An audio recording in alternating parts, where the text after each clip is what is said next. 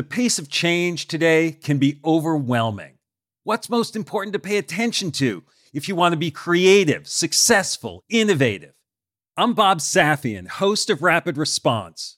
Rapid Response is a podcast that cuts through the noise, featuring candid conversations twice a week with top business leaders navigating real time challenges. Leaders like Airbnb's Brian Chesky, the WNBA's Cathy Engelbert, and Khan Academy's Sal Khan. From the team behind the award winning Masters of Scale podcast comes Rapid Response. Search wherever you get your podcasts to listen and subscribe. This week, in honor of the Thanksgiving holiday, we're resharing one of our most popular meditations and one that's very close to my heart.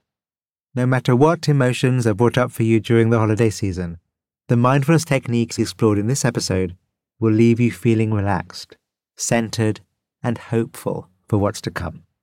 We hope you enjoy. Happy Thanksgiving.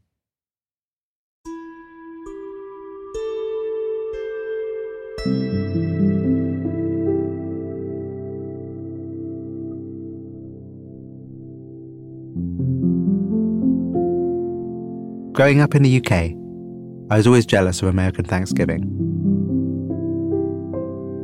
A holiday all about gratitude, the earth's abundance, the kindness of others, family, and of course, food.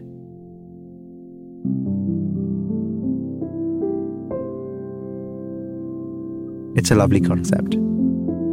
But like so many holidays, it can mean many different things to many different people. It might be one you're incredibly fond of, or it might be one you find deeply painful. Or perhaps it's one you don't celebrate at all. Let's just take a moment and feel what arises in the body when you think about Thanksgiving.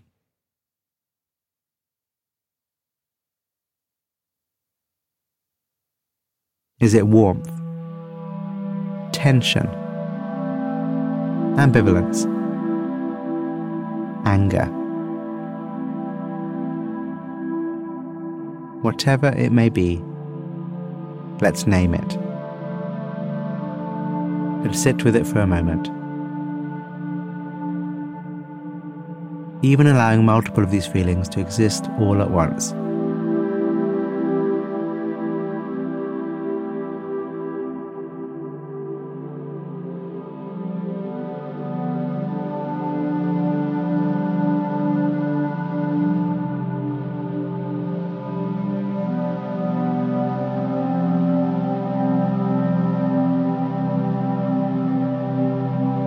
Know that this season can feel challenging for many people. So, in that spirit, for this special episode of Meditative Story, I'd like to share three different practice ideas for you to try over the holidays.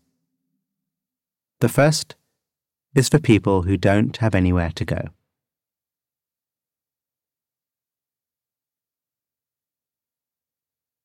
Loneliness is really hard and for all the Thanksgiving mythology that portrays everyone wrapped up in the warmth of a large and largely welcoming family.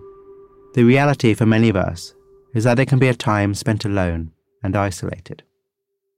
Loneliness can manifest in a number of different ways, and I've found that one of the most useful mindfulness techniques to try during a difficult experience like this is one developed by the great Tara Brach called RAIN. It's a four stage process that might help you find a little space in a situation that otherwise might feel too much to bear. RAIN is an acronym. R stands for recognize. When we are feeling lonely and low, just recognize that it is happening. It is a valid experience and not something we have to push away or give ourselves a hard time for feeling. It is happening. A stands for allow. This second stage is hard, but it invites us to let whatever's happening in our mind and in our body to just happen. If we're able to do that, then try the third stage investigate. What are the actual sensations in your body? Or, in other words, what does loneliness actually feel like? Are you able to notice any fine details about the sensations? Are the feelings fluid or solid? Are the thoughts persistent or do they come and go? The final letter, N, is not me. This is a big one. Having recognized, allowed, and investigated the experience of loneliness, can you see that by the very act of observing loneliness, observing its associated thoughts and feelings means that the loneliness is not you? Moving from I am lonely to there is loneliness may feel semantic, but it can change everything.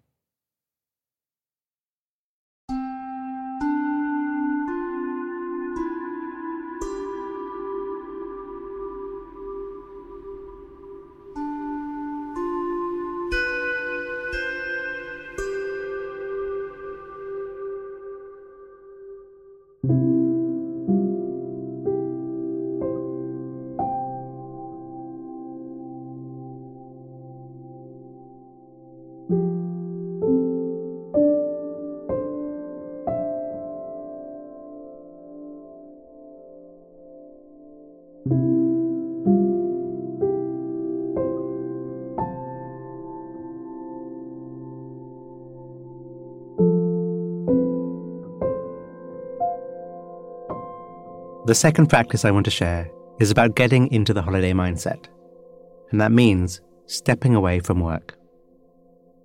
There's nothing intrinsically wrong with checking email, Slack, Teams, or whatever during the holiday. But for most of us, Thanksgiving is a rare chance for some relative inbox silence. But it can be hard putting down those phones, whether we're checking our emails, the news, or social media. These habits often happen automatically, without any real sense of awareness. And since mindfulness is ultimately all about bringing more awareness to our lives, here's a technique that can help you do just that. Whenever you notice the impulse to check your phone, just say the word wanting out loud. If your awareness is relatively acute, you might just catch the impulse, or you may only catch it when your hand is already moved to the phone.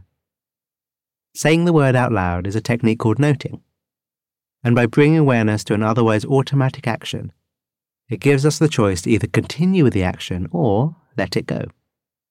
And while you can say the word silently to yourself, saying it out loud makes the spotting of the pattern more remarkable.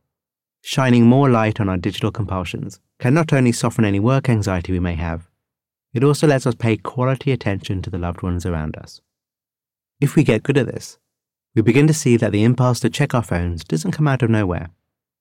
Most often, we have a feeling of boredom we want to fix.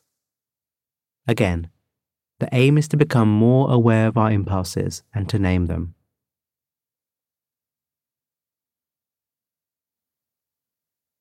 Boredom, irritation, the fear of missing out, the urge to run away.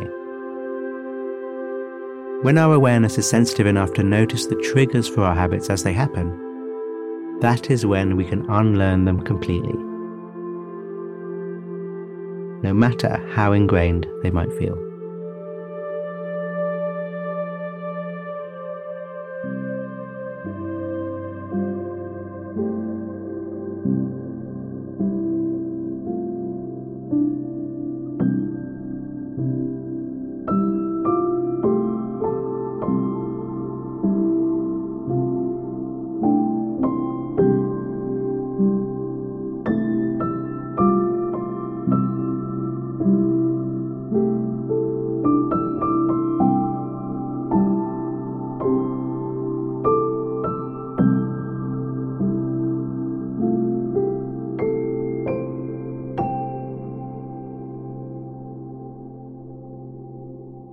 The third and final practice I want to share today is the opposite of loneliness.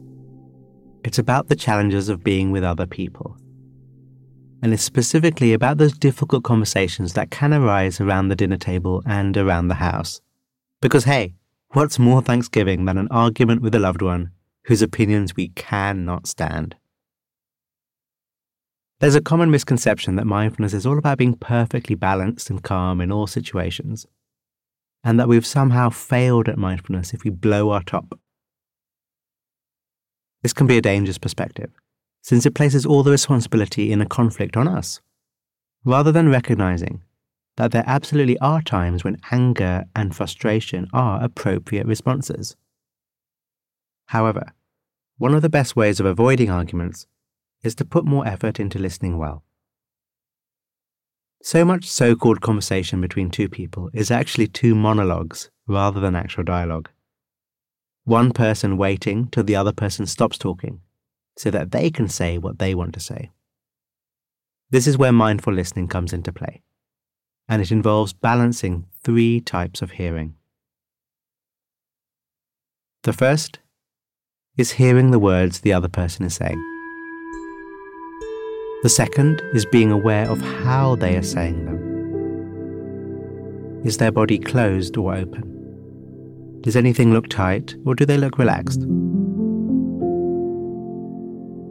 The final component is listening to ourselves. Noticing how our mind reacts and wants to get involved.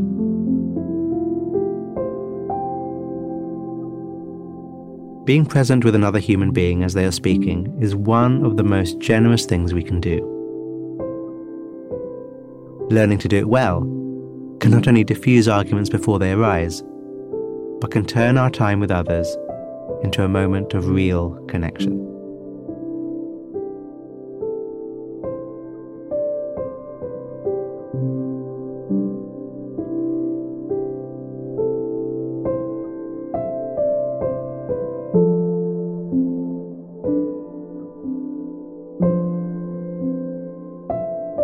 So I hope these suggestions are helpful.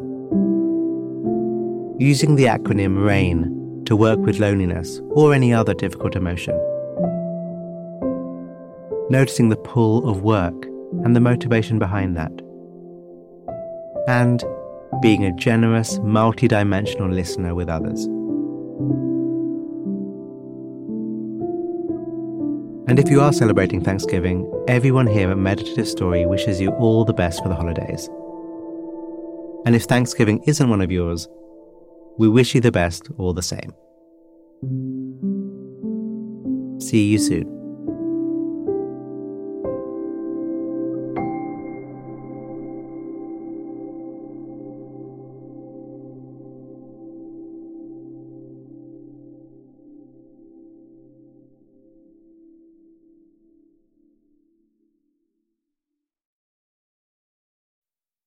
On behalf of the team at Meditative Story, thank you for spending time with us today. We love creating the show for you. And if the show serves you in a meaningful way, we'd love to hear from you. Would you take a minute right now to write us a review in your podcast app? When you leave a review, it really inspires our team, and we're a group who derive so much energy from understanding how meditative story impacts you.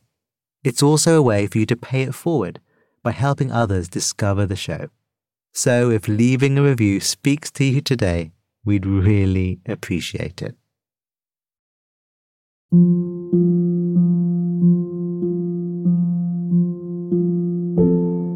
Meditative Story is a Wait What original. Our executive producers are Deron Triff and June Cohen. The series is produced by Dorothy Abrams. Original music and sound design by Ryan Holladay. Chris Collin is our head writer, with scriptwriters Peter Keckley, Florence Williams, Jess Winfield, Hannah Brencher, Belle Shea, and Lauren Meshling. Technical support from Robin Wise. Mixing and mastering by Brian Pugh. Special thanks to Emily McManus, Anna Pizzino, Ben Richardson, Sarah Tata, Kelsey Capitano, Tim Cronin, Sammy Oputa, Leah Serametis, Colin Howarth, Charlie Menezes, and Adam Heiner. And I'm Rohan Gunatillake, creator of the Buddhify meditation app and your host. Visit meditativestory.com to find the transcript for this episode.